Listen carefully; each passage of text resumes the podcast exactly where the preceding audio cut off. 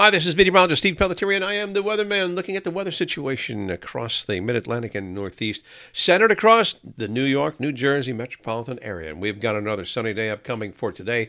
Middle to upper 70s, a few spots near 80. Not as warm as it has been. You know, temperatures are only supposed to be up to a high of around 70.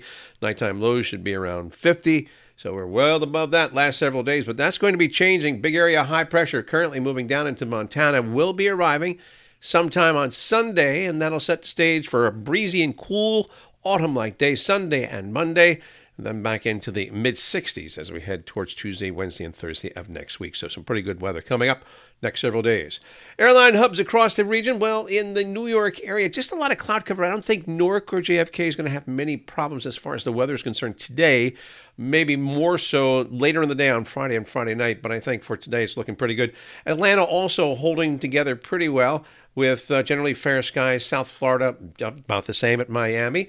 And looking at the Houston area, that's where we're going to have some problems with the strong thunderstorms and associated frontal system moving through that area. And uh, it will continue to keep uh, the region under showers and thunderstorms and causing some delays there. Uh, no delays in Chicago except for stronger winds, but up in Minneapolis, St. Paul, overcast with some rainy weather. Not terrific, terrifically bad weather, but uh, just might slow things down a, a bit there.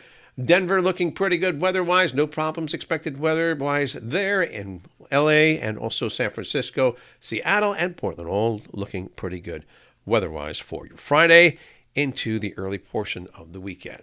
I'm meteorologist Steve Pelletieri, and I am the weatherman. Thanks for checking in. We'll have an update for you tonight and tomorrow.